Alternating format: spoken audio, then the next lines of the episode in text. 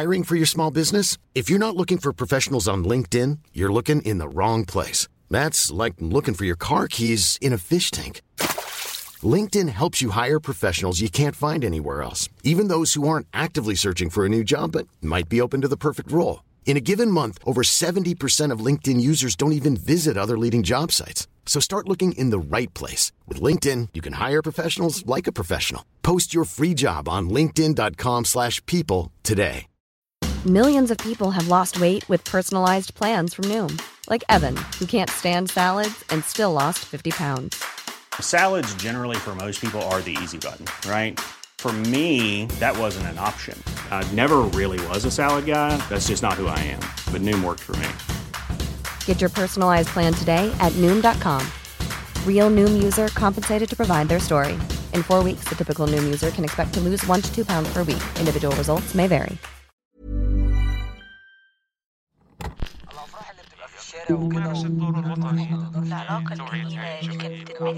حكايتنا نحن وعالمنا. الفلسطينية كانت حدث مبهر وقصص وصلنا إلها بفضولنا الشخصي، كانت حدث مهم بس بصوتنا ورؤيتنا. كل نواحي القصة مسافات مسافات مسافات. برنامج مسافات، قصص يقودها الفضول، من إنتاج شبكة كيرنينج كولتشرز. المكان اللي كان اللي كان بيجمعنا التلفزيون، طبعا التلفزيون القديم اللي محطوط بصندوق خشب. كنا نقعد لأنه إحنا كتار مثلا، فناس يقعدوا على الأرض وناس يقعدوا على الكنباية وناس يتمددوا على الصوفة.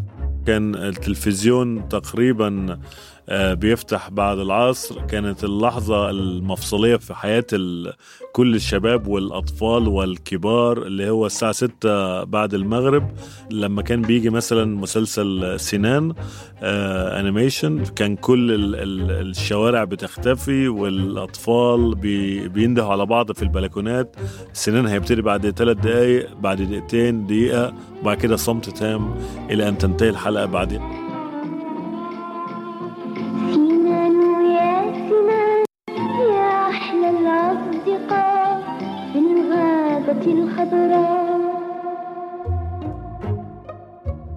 أنا كمان المشهد اللي ما بيروح من بالي، بيتنا القديم باللاذقية وقت الظهر، أوضة القعدة، صوفايتين مقابل بعض، طاولة سفرة، شبابيك كبار وبلكون، طاولة عليها تلفزيون سوني موديل يمكن سنة اثنين وثمانين، أيام نظام بالسكام، وكانت الدنيا صيف.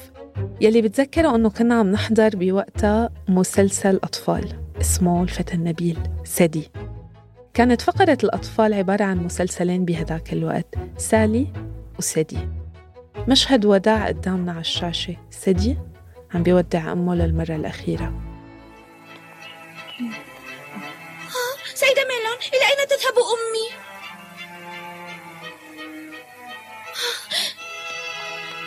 أرجوك قولي لي إلى أين تذهب؟ ستذهب لتعيش بعيدا في مكان آخر. لماذا؟ أجيبي أمي. وأنا ألمى. المشهد اللي ما بيروح من بالي من طفولتي هو فقرة برامج الأطفال وكل التفاصيل المرتبطة فيها. طبعا يعني بتذكر كتير منيح إنه بوقت العصر تقريبا أنا وأخواتي، عم بحكي أنا وريمو مجد، كنا متعلقين ببرامج الكرتون بطريقة غريبة. يعني يمكن بالنسبة للأطفال بعمر من السبعة لعشر سنين تعلق بالكرتون طبيعي لحد كبير، بس بتذكر كتير منيح إنه أنا وأخواتي كبرنا ووصلنا لعمر الخمستاش مثلا، وإحنا متعلقين كتير بمسلسلات مثل ليدي ليدي، جودي أبوت، الكابتن رابح. إذا بدي أحكي عن أكتر مسلسل كرتون مشاهده لازقة كتير منيح براسي، بحكي لك سالي. مع أني بتذكر أني كنت أشعر بغصة، وجع وجع غريب بقاع الحلق طول ما أنا بحضر الحلقة، بس كان عندي إدمان عليه، حتى يمكن إدمان على الشعور اللي كنت بحسه.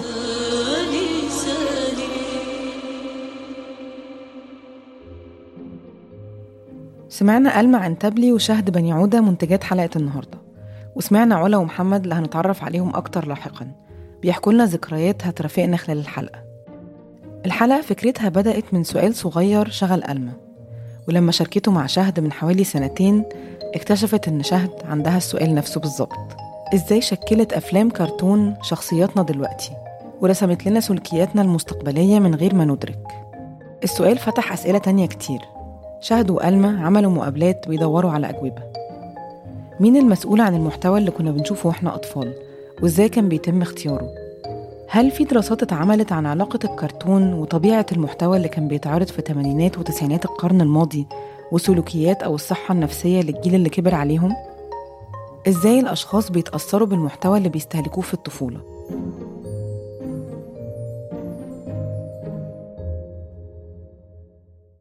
أنا بالصدفة ماشي بالسوق بكان ووجدت شركة من الشركات اليابانية، ووجدت عندهم عمل هو برنسس سيرا، فيلم معروف هو مثلته شيرلي تمبل بال يمكن بالأربعينات أو بالخمسينات، عن قصة مشهورة واسمه ليتل برنسس. فتحمست له جدا واشتريناه وما كانش رخيص يعني.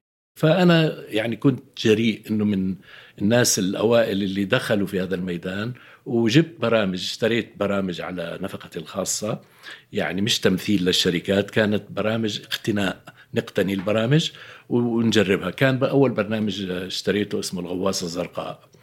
آه هذا الحكي تسعة وسبعين والدبلج سنة الثمانين. سمعنا صوت بسام حجاوي. بسام هو أحد أول وأهم المنتجين العرب بمجال أفلام الكرتون، ومدير شركة الشرق الأدنى للإنتاج الفني، ورئيس اتحاد المنتجين الأردنيين لوقت تسجيل هالحلقة.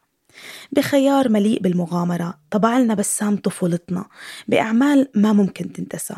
كان بسام وراء أنه ملايين الأطفال بالعالم حضرت سالي الأنمي اللي أنتجته استديوهات نيبون اليابانية في عام ألف وتسعمية وخمسة وثمانين. أعمال مش بس ما بتنتسى، أعمال شكلت هوياتنا وشخصياتنا. خليني أحكي لكم باختصار قصة سالي. قصة هالمسلسل بتدور حول فتاة هندية من الطبقة الثرية اسمها سالي، بياخدها صاحب والدها للندن لتتعلم اللغة الفرنسية في معهد الأنسا منشن. في أثناء وجود سالي بهالمدرسة كانت صاحبة المدرسة تهتم فيها كتير، طبعاً لأنها بتعرف عن ثروتها وشغل أبوها بالمنجم. لكن هذا الاهتمام ما طول كتير بسبب وفاة والدها، وظلت وحيدة. تتحول سالي من طالبة في المعهد لخادمة فيه. سالي، هل تطلبين مني أن أتفحص المكان الذي قمت بتنظيفه؟ من هون بلشنا، وكان سؤالنا الأساسي كيف أثروا أفلام الكرتون بشرط الحياة اللي عشناها وعم نعيشها؟ كيف خلقوها؟ كيف لعبوا أدوار سلبية أو إيجابية بوعينا؟ وكيف عززوا مفاهيم الخير والشر والأخلاق والقيم الرفيعة والنبل وغيرها، اللي كأنها طبعت سلوكياتنا بأختام بشمع أحمر بقيت لفترة طويلة عصية على المراجعة. احتجنا وقت طويل ونضج وتغيرات اجتماعية وسياسية لقدرنا نسائلها بطريقة واعية. لكن السؤال ده على طول مرحلة البحث مش بس تغير أكتر من مرة، بس كل سؤال وكل مقابلة كانت بتفتح لفكرة أعمق وزاوية جديدة. أنا هبة عفيفي وده برنامج مسافات.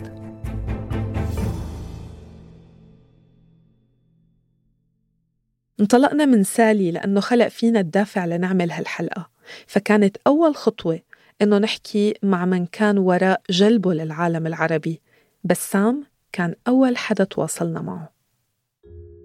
هلأ موضوع سالي أول تجربة كانت بالدراما، يعني لا أنا كنت متوقع ولا حدا كان متوقع هذا الرياكشن. قصة من الأدب العالمي معروفة جدا، وقصة طبعا في مبالغة كان في المعالجة الدرامية الكرتونية بشكل، خصوصا لما تتعامل مع أطفال. لليوم بتذكر شكل غرفة سالي بالعلية وليالية اللي كانت تقضيها بكي وقلة حيلة، ورغم أنه في ملايين الأطفال عم بيعيشوا هالتجربة كل لحظة حول العالم. بس كان عندي سؤال، هل صحي نعرض الأطفال أكتر لمشاهد رح مؤكد تخلق جواتهم تعاطف ونوع من النبل والإحساس بالأطفال الآخرين، بس بنفس الوقت رح تكسر كتير إشياء تانية جواهم؟ الموضوع النفسي بصراحة ما قلقت فيه، لأنه كمان سالي موضوع حلو، قصة حلوة يعني ولو مأساوية. بعدين إنك تبكي حلو، إنه الواحد يبكي بتفاعل. ما كان في فهم نفسي كيف التعامل مع الطفل. بعدين ما كان عندي أنا سايكايتريست يعني طبيب نفسي يقعد يقيم العمل. بصراحة اندفعنا فيه ودخلنا في التجربة ونجحت التجربة. يعني ما عندي مثلا إنه عذاب في ضمير، عذاب إنه أنا عملت شغلة قاسية، أو ما كان قاسي لأنه نتيجته حلوة، بالنتيجة هابي اندينج زي ما بقولوا. لما كنا بنحكي مع بسام عن موضوع القسوة والتراجيديا الموجودة بالمسلسل، خطرنا كمان نسأله إنه إذا رجع فيه الوقت ولما يفكر بهذا الإشي بيراجع خياره، أو هل عنده أي نوع من الندم؟ طيب أحكي لك، أنت جيلك الآن شاف هاي الأعمال وزي ما قلتي عاش معها وتفاعل وبكي وضحك وإلى آخره. تخيل الجيل الحالي الآن اللي عم بشوف الحروب اللي صارت في منطقتنا، ويعني إحنا من كلنا بنعرف مآسي هاي. شو هاي سالي، شو مشكلة سالي بالنسبة للواقع؟ يعني عرفتي ما عندي أنا ريمورس، زي ما هي كلمة ريمورس كلمة حلوة كتير، ندم. يعني ما عندي ندم إنه أنا كنت رائد في هاي التجربة. بالحديث عن هالفترة قبل سالي كان في شيء طبع ذاكرة الأطفال فعلاً بمنطقتنا، ويمكن إذا كان سالي مثال على الأسى، هو كان مثال لأشياء حلوة كتير عند الأطفال. عم بحكي عن جريندايزر.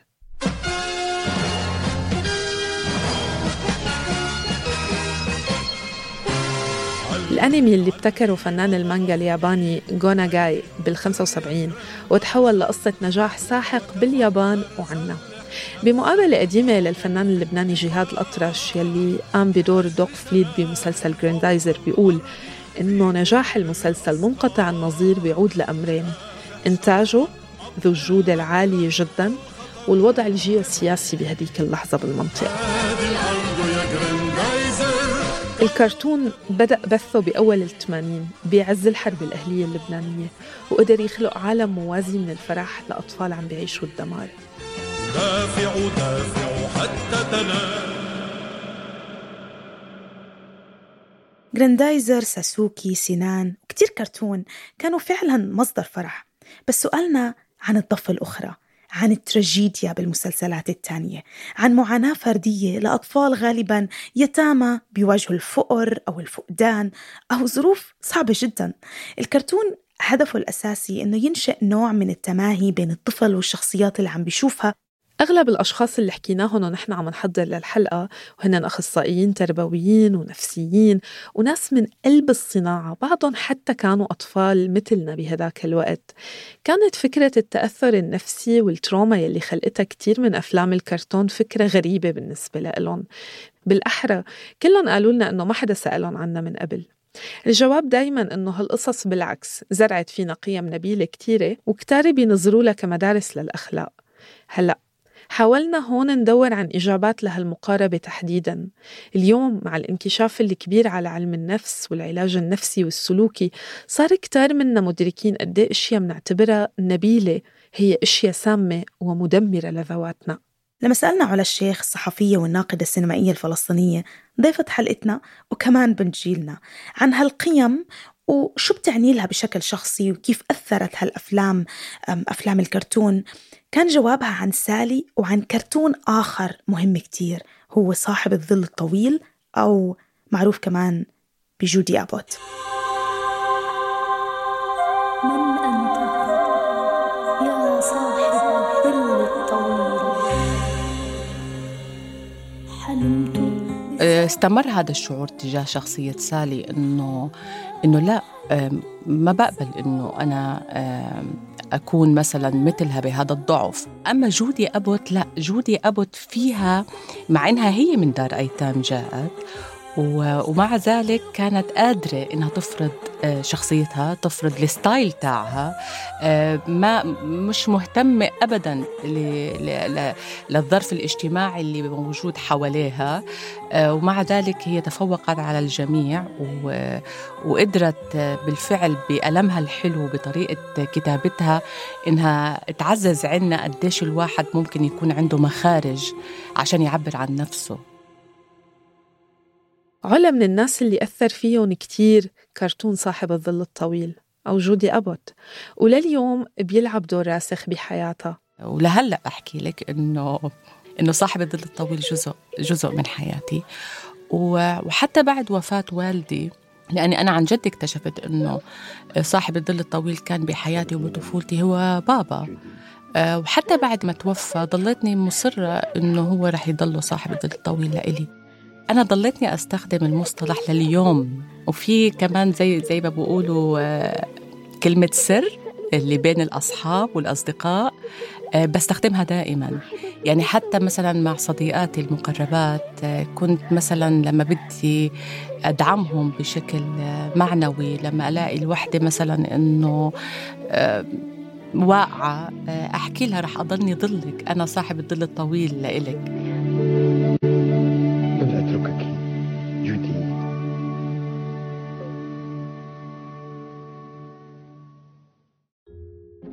كان في شخصيات كتيرة كانت بنتعلق بيها لغاية إن هي اتضرت إن هي بقت تجيلي في في الأحلام. يعني مثلا كان في بيبيرو، لو تف... لو تعرفيه، ده كان شخصية شاب أو راعي في... في أمريكا اللاتينية، ب... يعني لغاية الوقت أنا فاكر الموسيقى بتاعته وبتجيلي في الأحلام لغاية الوقت. لا يعني عندي ال... عندي الهوس مثلا بالموسيقى اللاتينية بتاعت الأنديز مثلا، مربوطة من أربعين سنة لما كنت بتفرج، مش أربعين يعني خمسة وثلاثين سنة وأنا لسه بتفرج عليه. فده بقى جزء من من نسيجي وأنا وأنا راجل بالغ يعني، فبقعد لسه بستمتع بالموسيقى، بالأفكار، بالألوان، بالأحداث، بروح المغامرة اللي هو كل ما يبقى فيه حاجة مزعجة أو مرعبة أو بتدعو إلى المغامرة فبقول هي دي المفروض أكون فيها، لأن أنا هعيش هاخد في مغامرة وهكتشف حاجات جديدة. فإحساس الخوف ده بقيت أحاول أقع فيه دايما بسبب الانيميشن. يعني ده بقى جزء من من من تكوين إن أنا ما بيبقى فيه خطر ما بحاولش أتجنبه، لا بحاول أخش أكمل فيه. يعني هالكلام لدكتور محمد غزالي، مخرج أفلام أنيميشن ونائب رئيس الاتحاد الدولي للأنيميشن ورئيس قسم الكرتون بجامعة عفة السعودية بجدة. أثناء بحثي للحلقة ومن بين مقالات وأبحاث كتيرة طلع معي مقابلة إله، بلشت دور أكتر وحسيت أنه لازم يكون ضيفنا بالحلقة، سواء بسبب تجربته الشخصية كطفل سابق أو المهنية. التأثير اختلف باختلاف المسلسلات واختلاف قصصها وجرعة الكآبة أو السوداوية أو الفرح أو التفاؤل إلى آخره. ورغم أنه ما قدرنا نوصل لدلائل علمية مثبتة حول تأثير الشيء اللي حضرناه بصغرنا على تكويننا النفسي، قررنا نشوف كيف كان تأثير المسلسلات على عناصر وخيارات مهمة بحياتنا، مثلا خياراتنا المهنية. حكيت لنا علا أنه ساندي بيل كانت سبب أنه أختها تصير صحفية مثلا، وأنه جودي أبوت حببتها هي شخصيا بالكتابة. أما بالنسبة لمحمد الموضوع فعلا حدد له مسار حياته كله. كان غالبا زمايلي أو أصدقائي في باله عايز يبقى أطلع مهندس، دكتور، طبيب، طيار، عالم فضاء. أنا بالنسبة لي ما كانش عندي أبعد أن أنا أبقى موجود في عالم غير الانيميشن. يعني أنا توغلت فيه واندمجت فيه لدرجة أن بقى هو ده، أنا برسم كاركترز في في الكلاس أو في حصة الرسم، في حصة العربي والإسلام والعلوم قاعد برسم على جنب الكراسة. صح بقيت أطلع الأول في الفصل، مش عشان أن أنا شاطر بس عشان أنا عايز أخلص ومش عايز أسقط عشان ما وصلش لل... لل... للكلية اللي أنا عايز أدرس فيها. لما بدأنا نسأل المعنيين بالصناعة إزاي بيختاروا أفلام كرتون، كان هاجسنا هو العامل النفسي وتأثيره علينا، بس بطبيعة الحال السؤال بيفتح على محاور كتير تانية، عوامل ممكن ما تكونش واضحة في الظاهر. مثلا زي ما حكالنا بسام، في حالته كان اختياره للكلاسيكيات بدافع رغبة شخصية تماما، وكمان في عوامل تتعلق بالسياق السياسي والرقابة مثلا. ومن هنا انطلقنا في اتجاه تاني، فتحنا باب التاريخ، دخلنا في السياسة وأثرها على الاختيارات.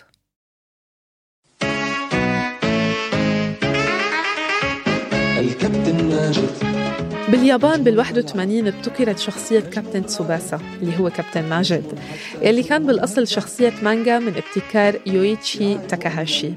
حولت سلسلة رسوم المانجا الأصلية لرسوم متحركة تلفزيونية، عرضت لأول مرة بموسمها الأول على شبكة تلفزيون طوكيو بأواخر ثلاثة وثمانين، وكانت من إنتاج تسوشيدا. لقت نجاح منقطع النظير ودبلجت لأكثر من خمسين لغة. بس هالانتشار والشعبية اللي حققها ماجد ما كانت كلها وليدة صدفة. كانت اليابان حتى هديك اللحظة عم تترنح بعد الحرب العالمية الثانية وتحت رحمة نظرة المجتمع الدولي إلها بسبب يلي عملته بالحرب. كانت عم تحاول تتنافس مع الصين لتصير من أكبر لاعبي المنطقة، بس كانت مدركة كتير منيح إنه ما فيها تلجأ للقوة لتحقق هذا الشيء بعد اللي صار بالحرب. أدركوا اليابانيين إنه الحل يكمن بالقوة الناعمة وتسخير الثقافة والفكر والإيديولوجيا ليثبتوا قوتهم وتأثيرهم عوضاً عن القوة العسكرية.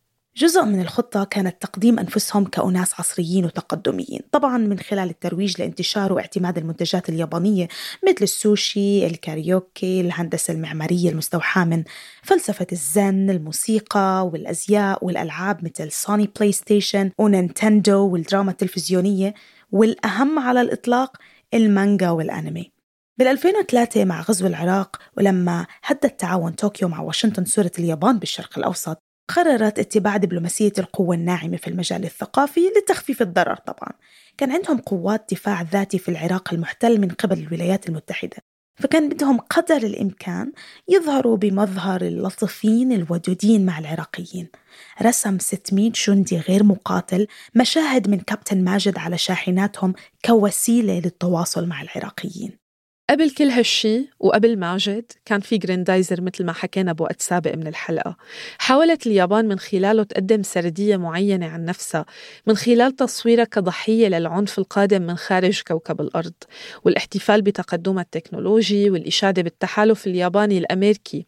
بطبيعة الحال كانت الدبلجة العربية عم تروح دايماً باتجاه تكييف المسلسلات وفقاً للثقافات والسياسات المحلية والإقليمية، مثل ما بيقول الباحث عمر الغزي بمادة بعنوان جريندايزر يغادر إلى السويد. كان في احتفاء بالوحدة الوطنية، بحب الأرض، مقاومة الاحتلال، كتير متسقة مع الخطاب السياسي حول الصراع العربي الإسرائيلي بوقت إسرائيل كانت محتلة فعلا لجزء من الأراضي السورية واللبنانية. لبنان مطرح ما دبلج جريندايزر، ولبنان يلي كان كمان بخضم حرب أهلية، فكان كتير من الضروري محاولة استهداف الأطفال بتيمة الوحدة الوطنية وفقا للغزي. هالشي كله كان خطوة بدرب بلشته اليابان ب ألف وتسعمائة وسبعة عشر، أول عهدة مع الأنيميشن، ومر بأطوار متعددة ومتنوعة جداً وبعده مستمر. وبهيك بتكون اليابان فرضت رؤيتها لنفسها على العالم من خلال كونها مبتكرة ومصنعة للأنيميشن. طبعاً ضربنا مثال اليابان دون التطرق للريادة الأوروبية والأمريكية بالمجال، ودون الخوض بالجدل حول ديزني وما أنتجته على مدى قرن من الزمن، لأنه الدبلجة بشكل أساسي عنا عم بتكون للمنتج الياباني. دبلجة ديزني كان بوقت متأخر نسبياً. بالعالم العربي فرضت السياسة نفسها على شكل الاستهلاك، على سلاسل الإنتاج والبيع والشراء والعرض، وبأحيان أخرى قليلة على الابتكار والإنتاج المحلي إذا قدرنا نقول. بيقول الباحث عمر سيفو بكتابه الأنيميشن العربي صور الهوية إنه اختيار الرسوم المتحركة المستوردة بحقبة الحرب الباردة كان بكتير من الأحيان قرار سياسي.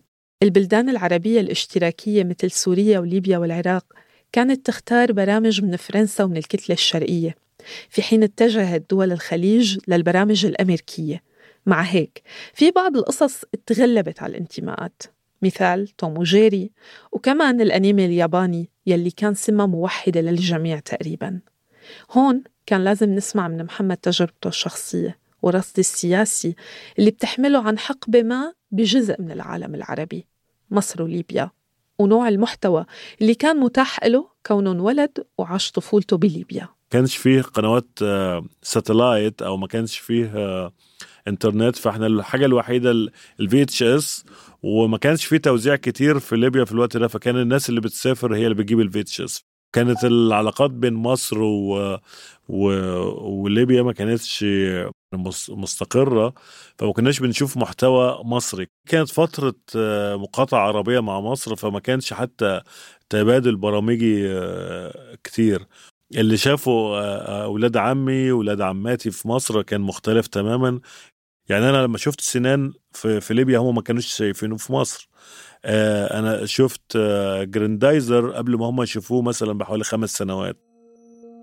خلينا نرجع بالتاريخ شوي. بنوفمبر ألف وتسعمية وسبعة وسبعين، ووسط صدمة هائلة بالأوساط العربية، بزور الرئيس المصري حين أنور السادات إسرائيل وبيخطب تحت قبة الكنيسة لكي نحطم هذا الحاجز معا. بعد أقل من سنة، وتحديداً ب سبعتاشر سبتمبر ألف وتسعمية وتمانية وسبعين، بيعلن الرئيس الأمريكي حين جيمي كارتر توقيع مصر وإسرائيل اتفاقية كامب ديفيد. We are privileged to witness tonight a significant achievement in the cause of peace. مع هالأحداث بلش فصل ما يعرف بمقاطعة مصر سياسياً واقتصادياً، بعد قرار اتخذ بقمة عربية طارئة عقدت ببغداد بنوفمبر سنة ثمانية وسبعين. استمرت المقاطعة عشر سنين، وما عادت الأمور لسابق عهدها إلا بعهد الرئيس التالي حسني مبارك.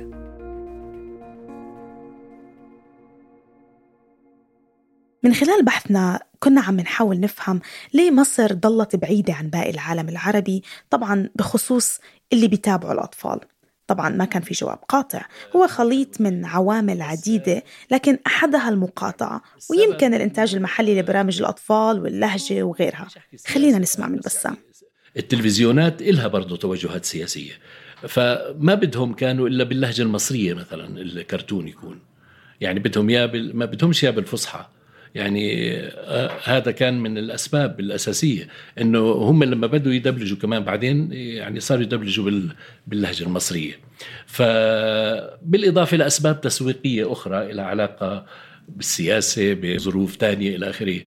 دول المغرب العربي مثلا كتير كانوا سعيدين، المحطات سعداء إنه الدبلجة باللغة العربية الفصحى، وهي ساعدتهم لأنه كانت الثقافة الفرنسية والتعليم بالفرنسي، وجدوا إنه نوع من التعليم للأطفال أيضا على لغتهم الأصلية.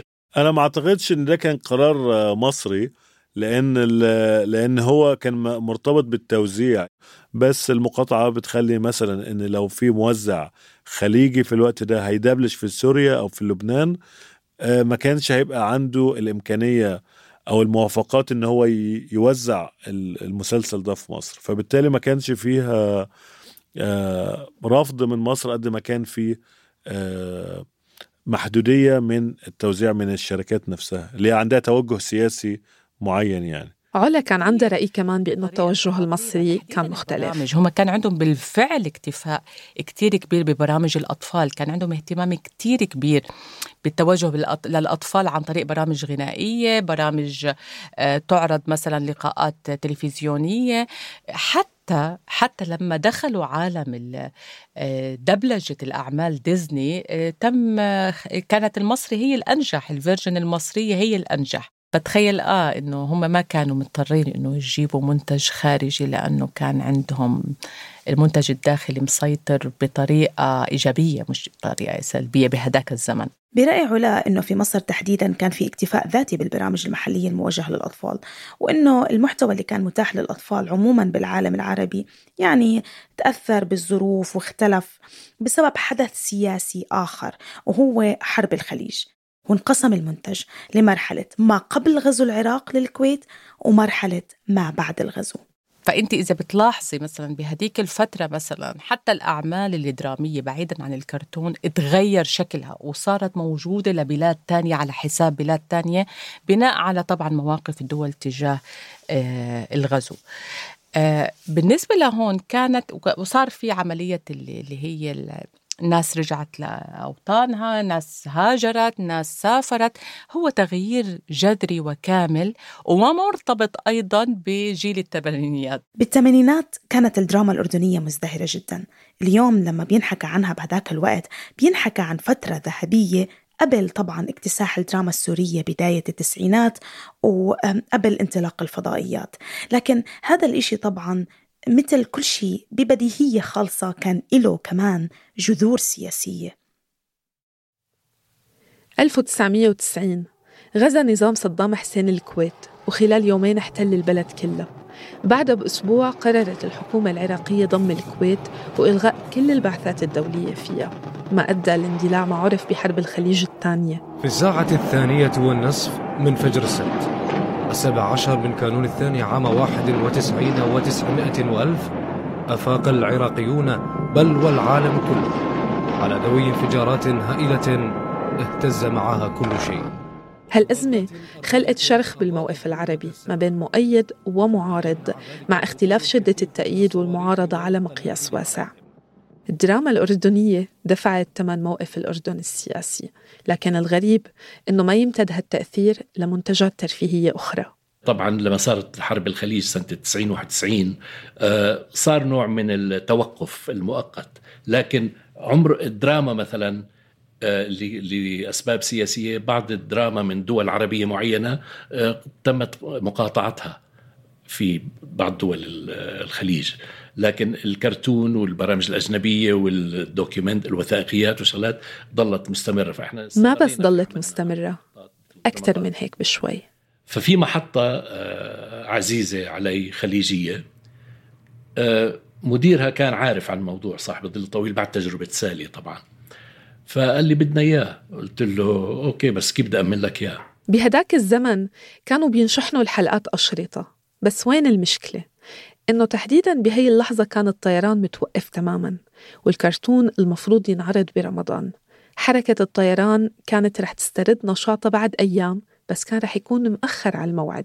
فهداك الوقت كان إنك تحجزي قمر صناعي مشان تنقلي مؤتمر صحفي لرئيس دولة، أوكي أخبار مهمة شغلة لايف بدها تطلع أو تنقل وبعدين تتنزل على الأشرطة وتنبث، حتى ما كانش البث حي.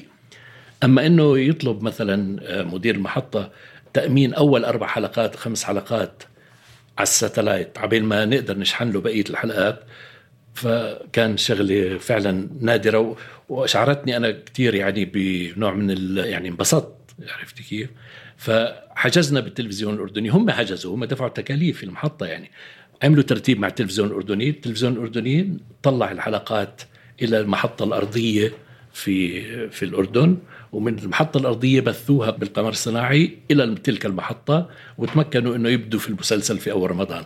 تخيلي يعني ما صار للدراما مثلا، كان لعمل للأطفال يعني، فمشان تشوفي قديش كان لهم تأثير هاي الأعمال في ذلك الوقت. تمسك المحطات الخليجية بمسلسلات الكرتون بوقتها طبعاً كان من حظ المنتجين مثل بسام من ناحية اقتصادية عم نحكي، ومن حظنا نحن الأطفال اللي بقي عنا مواد نحضرها طول الوقت. لكن رغم أنه كان في مساحة حرية كبيرة لدى المنتجين أنه يختاروا الأعمال اللي بدهم يدبلجوها ويعرضوها بعدين على القنوات للشراء، كان في صعوبات كتير بتتعلق بطبيعة العمل نفسه والرقابة، اللي واضح من اللي قالنا إياه بسام أنها كانت حاضرة من نواحي عديدة ما عدا منظور التأثير النفسي اللي كان وما زال شغلنا أكتر إشي. هلأ موضوع الترجمة، كانت ترجمة تترجم حرفيا، يعني كيف النص جاينا بالإنجليزي، طبعا هو ياباني العمل، لكن كنا نطلب النصوص بلغة اللي نقدر نترجم منها، فالترجمة تكون دقيقة. لكن إحنا كنا نمارس نوع من الرقابة الذاتية على الأعمال، يعني كان في تحفظات معينة إما نعالجها بالطريقة تغيير الحوار، يعني بعد ما يترجم البرنامج كنت أنا شخصيا في البداية أهتم كتير في التريتمنت، في معالجة القصة وعدم يعني إذا هل هي مناسبة لتقاليدنا وأفكارنا ومفاهيم دينية مثلا إلى آخره. بعض المحطات مثلا عندها تحفظ على الخنزير مثلا، إنه ظهور الخنزير في المسلسل الكرتوني نشيل كلمة خنزير نحط الحيوان. في محطات مثلا سوري تطلع رموز محددة معينة على الشاشة، فإحنا كنا نقص مثلا يعني إذا في مشهد في مع في معبد مثلا وفي رمز ديني محدد كنا نحاول نتغلب على الموضوع. أنا وعم حضر للحلقة رجعت أحضر كتير مسلسلات أطفال على أساس بدي حجة لأحضرهم. حضرت جودي أبوت، ومن حظي كانت النسخة اللي شفتها على يوتيوب فيها ترجمة إنجليزية. بهاي الطريقة قدرت شوف فرق بمطارح بين الحكاية الأصلية والتعديلات يلي صارت عليها. الحبيب بصير أخ، ونظرية داروين نظرية التطور لما بتنذكر بسياق ما بتترجم لسياق مختلف تماماً بالعربي. حسب قول داروين فإن الإنسان قد مر بعملية النشوء والتطور في الشكل، وهذا أمر مشكوك فيه ولا يستند إلى دليل علمي. إن العالم الإنجليزي تشارلز داروين هو صاحب نظرية التطور هذه التطور، ولقد شرح عن نظريته هذه في كتابه أصل الجنس البشري. لكن وفي منتصف القرن التاسع عشر عندما نشر هذا الكتاب كان هناك معارضون له. وهيك تفاصيل ممكن تبين صغيرة بس دايماً كانت بصلب النقاش حول القيم والمعلومات اللي عم تنزرع بعقل الصغار سواء بوقتها أو هلأ. وإذا كان بسام وعمالقة الدبلجة بهداك الوقت التزموا لحد كبير بالنصوص الأصلية وراعوا أهمية الخطوط الدرامية والقصة، ففي من إجا لاحقاً ومارس تحوير هائل بيوصل لحد تغيير القصة والمحتوى للطابق نظرة ورؤية ما اجتماعية ودينية، مثل ما عملت وعم تعمل إحدى قنوات الكرتون الكبرى بالعالم العربي سبيستون، ويلي خلاها محط انتقاد كبير من البعض وسبب للاحتفاء فيها عند البعض الآخر. خففنا صاحب الظل الطويل شوي شغلة الحب، يعني إنه يعني عرفتي إنه هو نوع من التعلق في لايك فاذر فيجر، لكن سالي أبدا لا لا كان هيك، لأنه المعالجة كانت في الملجأ يعني أو في المدرسة، كانت الصرامة والداخلي والك... لا ما ما ما حولنا شيء من الموضوع أبدا أبدا. بشركات الإنتاج الخاصة هيك كانت الخطوات المتبعة. محمد رح يحكي لنا عن وضع الرقابة بالقطاع العام بمصر، كيف كان يكون ما بين الإنتاج المحلي والدبلجة. يعني من خلال خبرتي فكان دايما بيبقى فيه موافقات أولية على السيناريو من خلال لجنات القراءة اللي في التلفزيون المصري مثلا. لو أنت بتسأليني على الإنتاج اللي بيحصل فدايما بيتوافق الأول على السيناريو ويتم إنتاجه، ما كانش بيستنى لغاية ما يتم إنتاجه وبعد كده نستأصل منه، لأن هو الأنيميشن بيعتبر فن احنا بنسميها بالإنجليزي pre-edited art، فاحنا مش احنا بنعمل المونتاج قبل ما نصور، قبل ما نبتدي تحريك. في اللايف اكشن انت ممكن تصوري كتير وبعد كده تقصي منه، لكن في الانيميشن انت مسؤول عن تحريك كل صورة وكل فريم، فبياخد مننا وقت، فما عندكش رفاهية ان انت تعملي حاجة وترجعي تحذفيها. فممكن نقول ان الرقابة تحصل مع الاشياء اللي تم دبلجتها اللي جات من اليابان او جات من امريكا، اه بيحصل آه استئصال. أعتقد وفقاً لبسام ما كانوا يشتوا الكرتون إذا كان بده شغل وتغيير كتير، بمعنى آخر إذا كان محتاج لنسف خطوط درامية وسياقات كاملة، بس بنفس الوقت هذا الإشي كان تحدي لأنه ما كانوا يقدروا يحضروا كل الحلقات أو يعرفوا شو فيها، كان المتاح قليل جداً والقرار فعلاً مغامرة. ما كنا نشوف المسلسل كله، يعني مسلسل مثلاً زي سالي ستة وأربعين حلقة وعلى ريلز أفلام، ما كان فيه لا نماذج يوماتيك ولا دي في دي ولا، فكنا نشوف سامبلز يعني حلقة حلقتين ونشوف الملخص العام ونتوكل على الله زي ما بقولوا. فكنا نروح نحضر يعني يكون بناء على موعد، ونروح نشوف الملخص، نشوف حلقة حلقتين وفورا نعمل كوميتمنت بسموه ديل ميمو اللي هي اتفاقية المبدئية، وبعدين بيبعتونا العقود بنوقع عليها وبنبدأ في العمل. كان الاعتماد كله على إحنا اختيارنا، لأنه إحنا كنا الطرف اللي يبدأ ويبادر وبعدين نتواصل مع المحطات، والمحطات كان في عطش يعني كان في حاجة فكانوا يقبلوا كل شيء. كان عند بسام بالبدايات مثل ما حكالنا شعور بوجوب التجريب، ومن تجلياته كان التوجه للدبلجة على حساب الترجمة، وكان أحد الأسباب هو الرغبة إنه تقدر أفلام كرتون توصل لأكبر عدد من الناس. ما كل الناس بتقدر تقرأ ترجمة سريعة على الشاشة بما فيها من الأطفال. قرروا المنتجين بهذاك الوقت يخوضوا المغامرة، ويلي بيوصفها بسام بالصعبة جداً. تقنياً كانت العوائق كتيرة، الممثلين مثلاً ما كانوا يشوفوا الكرتون يلي عم بيشتغلوا عليه، كانوا يشتغلوا على أساس التايم كودز، يعني تقطيع الحلقة لمقاطع ومشاهد على أساس زمني، بيتسجل الصوت بيتنزل وبعدين بيتقطع الصور. لهيك ما كانوا كتير يقدروا يتحكموا بحركة الشفاه والمطابقة، ما يعرف باللبسينك. وما كان عندي أنا طبعاً استوديو ولا شيء، كنا نشتغل في ندبلج في الاستوديوهات أوديو، بعدين نشتغل العملية الفنية في التلفزيون الأردني، كنا يعني نستأجر خدمات في التلفزيون الأردني، وكان الماستر يعني الشريط الماستر تبعنا كان موجود محفوظ في المحطة، مش عندي، ما عندي أنا ماستر. خلال الحديث قلنا بسام قد ايه كان شراء هالمسلسلات والبرامج مكلف، وبعدين الدبلجة والأعمال الفنية تكلفة مضافة أخرى، فهون بشكل بديهي بيصير السؤال، طب ليه ما صار في توجه حقيقي لإنتاجات محلية كرتون أو أنيميشن؟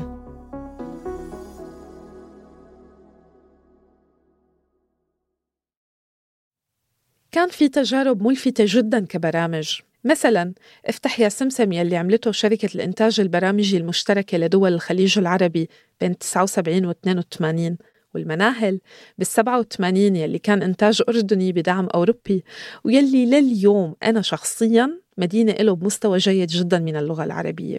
أبو الحروف وزيد وعمر هن أساتذتي الأوائل.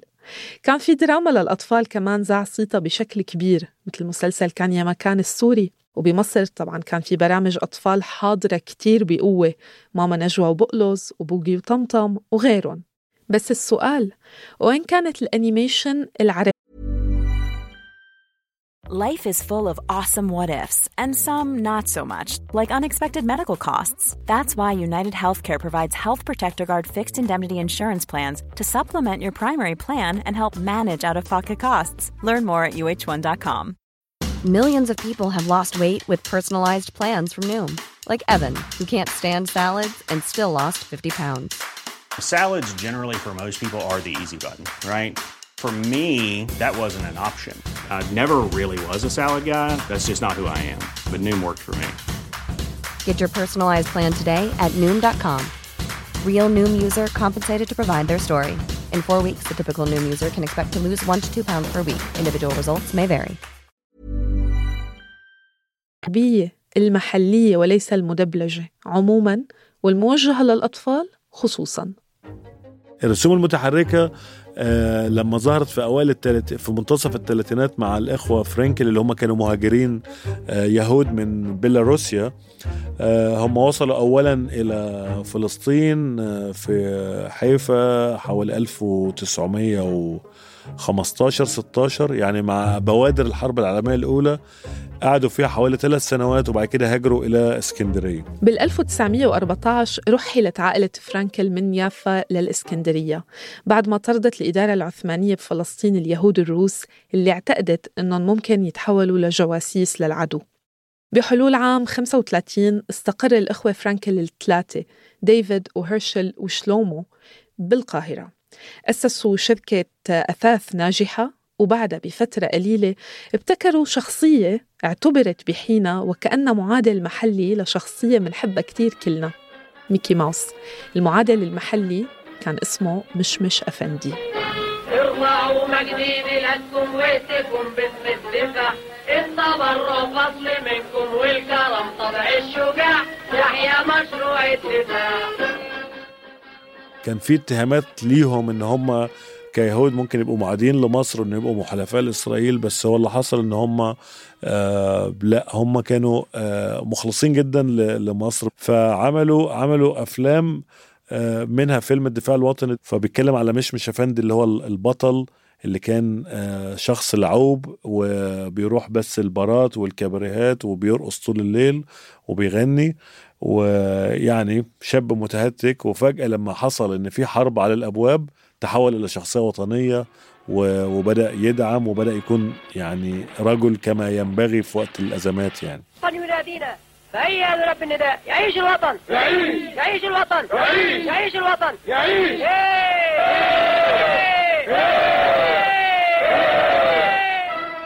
فهم ضربوا أمثلة كتيرة في في مسلسلاتهم وأفلامهم على الولاء. ظهر مشمش أفندي لأول مرة بحلقة مدتها أربع دقايق في فبراير عام ألف وتسعمية وستة وثلاثين. الصحف المحلية بوقتها أطلقت على مشمش لقب ميكي ماوس المصري مع تجسيده لهوية مصرية قوية. بحلول عام ألف وتسعمية وثمانية وثلاثين، في الفترة اللي سبقت الحرب العالمية الثانية، كلفت وزارة الحرب المصرية الإخوة فرانكل بحلقة الدفاع الوطني لأغراض دعائية طبعا، فيها بحاول مشمش يجمع تبرعات بطريقه للحرب. أنتج الإخوة فرانكل فيلم رسوم متحركة تقريباً كل سنة، بالإضافة لعدد من إعلانات أنيميشن للعلامات التجارية المصرية، هيك حتى تركت العائلة مصر بعد إنشاء إسرائيل بالثمانية وأربعين بعد حرب فلسطين. وبدأ يكون في يعني فيه صدمات مع اليهود في مصر، فهم بدأوا يقلقوا. معظم اليهود اللي كانوا في الوقت ده هاجروا إلى إسرائيل، ما عدا الإخوة فرانكل قعدوا لغاية وقت يمكن أقل فترة أو يعني آخر ناس مشوا من مصر كانوا المفروض متوجهين إلى إسرائيل، بس هيعملوا ترانزيت في مارسيليا. أه وصلوا مارسيليا قالوا لا احنا مش هنروح وهنكمل أه هنكمل في فرنسا. انتقلوا لفرنسا، عاشوا هناك بقية حياتهم وحاولوا إحياء مشمش في دور ميميش الفرنسي، وخدوا الأفلام بتاعتهم كمحتوى أجنبي، ما كانش معتبر إن هي أفلام مصرية رغم إن هي تم إنتاجها مية بالمية في مصر بفلوس مصرية، بس لأن هم اعتبروا أجانب فخدوا الأفلام معهم. أعتقد دي كانت حقبة الرواد. تبع هالحقبة حقبات صغيرة لإنتاج الأنيميشن المحلي بمصر، يعني مبادرات فردية. كان في أنطوان سليم، بعدها أواخر الخمسينات أوائل الستينات كان في عبد الحليم البرجيني ومع مصطفى حسين اللي بلشوا يعملوا شوية تجارب. بعد كده دخل علي مهيب وأخوه حسام الدين مهيب، عملوا مبادرة إن هم يعملوا وحدة رسوم متحركة في التلفزيون المصري اللي هو كان بدأ في في ألف وتسعمائة وستين. هم بدأوا يعملوا في ألف وتسعمائة وستين يعملوا أنيميشن ديبارتمنت أو قسم للرسوم المتحركة في في التلفزيون، اللي هو بدأ يعمل مقدمات الأفلام السينمائية، بدأوا يعملوا إعلانات. كان دايما شغلهم كوميشند أو بناء على طلبات من التلفزيون. عملوا الأول أول مسلسل رسوم متحركة عربي للتلفزيون السعودي ألف وتسعمائة وتسعة وسبعين، اسمه اسمه غريب شوية. محمد عم يحكي عن فوازير مشقاص سواح، أول مسلسل كرتون مصري سعودي، انذاع العمل بشهر رمضان عام ثمانية وسبعين. الفوازير من تلحين سيد مكاوي وغناء صفاء أبو السعود، بالاشتراك مع المنتج والمونولوجيست السعودي حسن دردير الشهير باسم مشقاص. شخصية مشقاص صممها رسام الكاريكاتير مصطفى حسين. الحلقات من رسم علي مهيب وتصوير حسام مهيب، وتمنتجت بإنجلترا. فضلنا فترة الثمانينات تقريباً ما فيش إنتاج غير الإعلانات. في الوقت ده مثلاً كان في مبادرة أعتقد إنها كانت جريئة جداً في وقتها، اللي هي بتاعة الاتحاد البرامجي الخليجي، اللي هو عمل افتح يا سمسم. أعتقد أنتوا قابلتوا سامر الزايدي اللي هو كان أوكل إليه إن هو ينتج رسوم متحركة كتير في المجر. ثامر الزايدي مخرج عراقي من رواد الصناعة بالعالم العربي، اتخذ من مقر إقامته بودابست مركز لإنتاج الأنيميشن لمشاريع كتيرة بالعالم العربي وبالخليج تحديداً، على رأس القائمة افتح يا سمسم. قابلنا ثامر مقابلة أولية، والحقيقة عنده كنز من المعلومات والتاريخ، كنا منتمنى يكون معنا بالحلقة بس لصعوبات لوجستية، وكمان بالسياق اللي أخدته الحلقة بالنهاية ما سمعنا ضيف معنا بالحلقة. ما كانش في أي مجال أي مكان في الوطن العربي إنه يصنع رسوم متحركة، ف...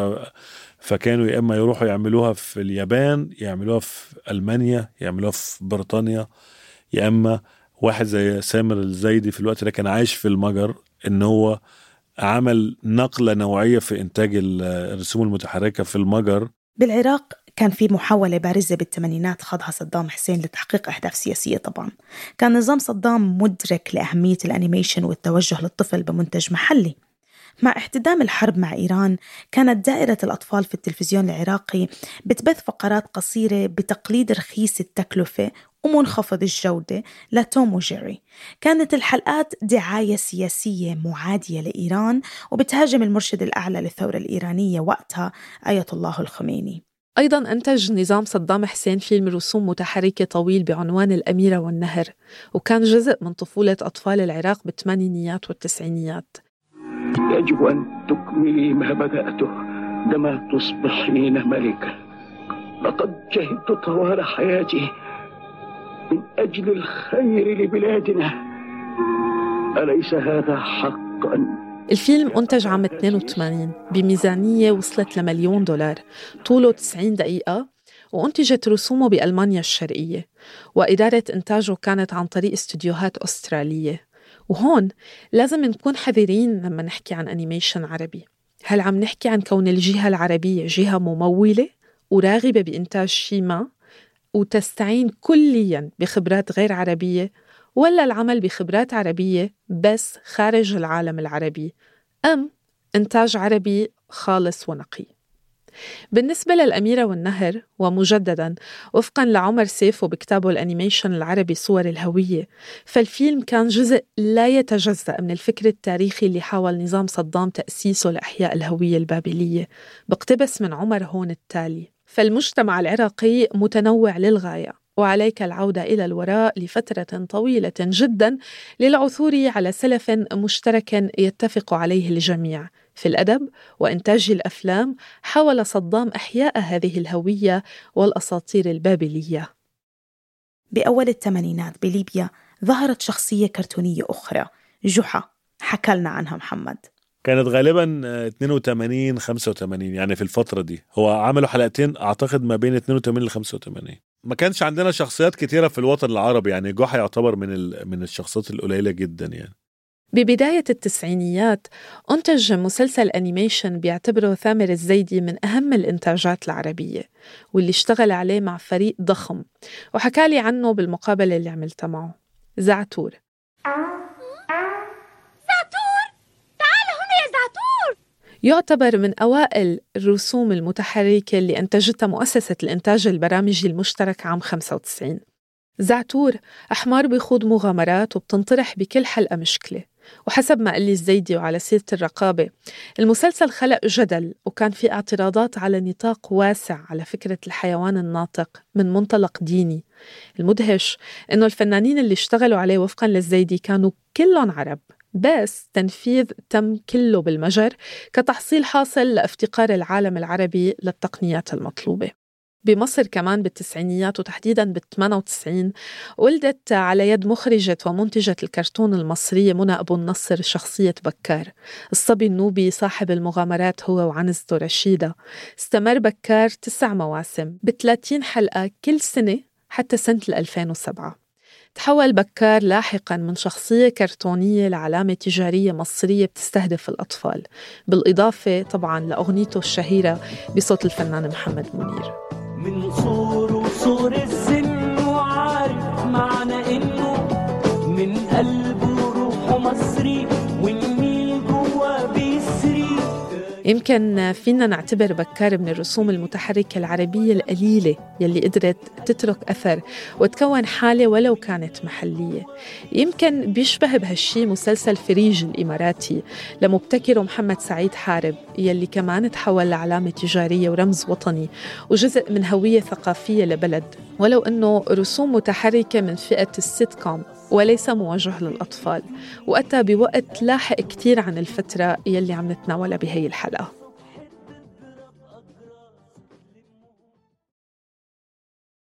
التوجه كبر وصار في إنتاجات مهمة وفارقة بالعالم العربي أصعب من إنه نعددها بسياق الحلقة، مثل ما كان صعب نتطرق لكل إنتاج شهده العالم العربي بكل دولة من دوله، سواء كانت الرسوم سينمائية أو تلفزيونية موجهة للأطفال أو حتى للكبار. بس المؤكد إنه كإنتاج وكإنتشار وتأثير لسه طريق طويل كتير. أما الدبلجة فاليوم بظل وجود منصات مثل نتفليكس ومواقع تواصل اجتماعي وهيمنة للغة الإنجليزية على كتير من الجيل الجديد، بتكون عم بتواجه سؤال الجدوى سواء قديمة أو جديدة. إحنا الآن بنشوف إنه الكرتون الطفل أصلاً مع الإنترنت والفضاء المفتوح، كتير من أعمال الكرتون اللي بتطلع على المحطات اللي بتقبلها المحطات هو بالنسبة له سخيفة وليس لها قيمة. صار هو بشوف أشياء كتير متقدمة أكتر.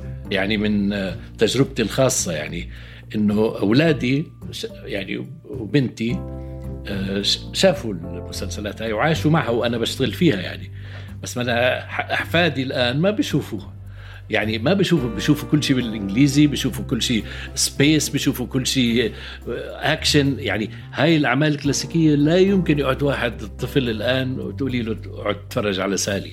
هلا ليش إحنا نجد إنه سالي لحد الآن أو غيره يعني من الأعمال الكلاسيكية مطلوبة الآن وتعاد يعاد بثها في المحطات؟ مش لأنه الأطفال بطلبوها، لأنه اللي شاهدوا هاي المسلسلات هم أطفال، هم الآن المسؤولين تبعين المحطات اللي بيحبوا يشوفوها مرة تانية. كتير صعب إنك أنت تقنعي الجيل الآيباد إنه يحضر مسلسل، إنه يقعد يحضر ثلاثين حلقة. هاي هاي الفكرة، مع إنه في هلا أعمال يابانية عم بيتم إنتاجها بتكون بمواسم كتير عديدة عم تلفت انتباههم، لكن إنك أنت تقعديهم يحضروا الشيء هالقد حساس كتير صعب. كابتن ماجد يعني مستحيل يشوفوه، لأنه مع البلاي ستيشن ومع التطور بصورة البلاي ستيشن و... وكرة القدم اللي موجودة بالبلاي ستيشن كأنه عن جد موجود حقيقة، رح يكون بالنسبة لهم مشهد كوميدي إنه يشوفوا مثلا هدف بضلوا أربع حلقات، مش رح يستوعب إنه هذا عن جد إنه موجود، يعني هذا هذا عن جد كنتوا تحضروا هيك إشي.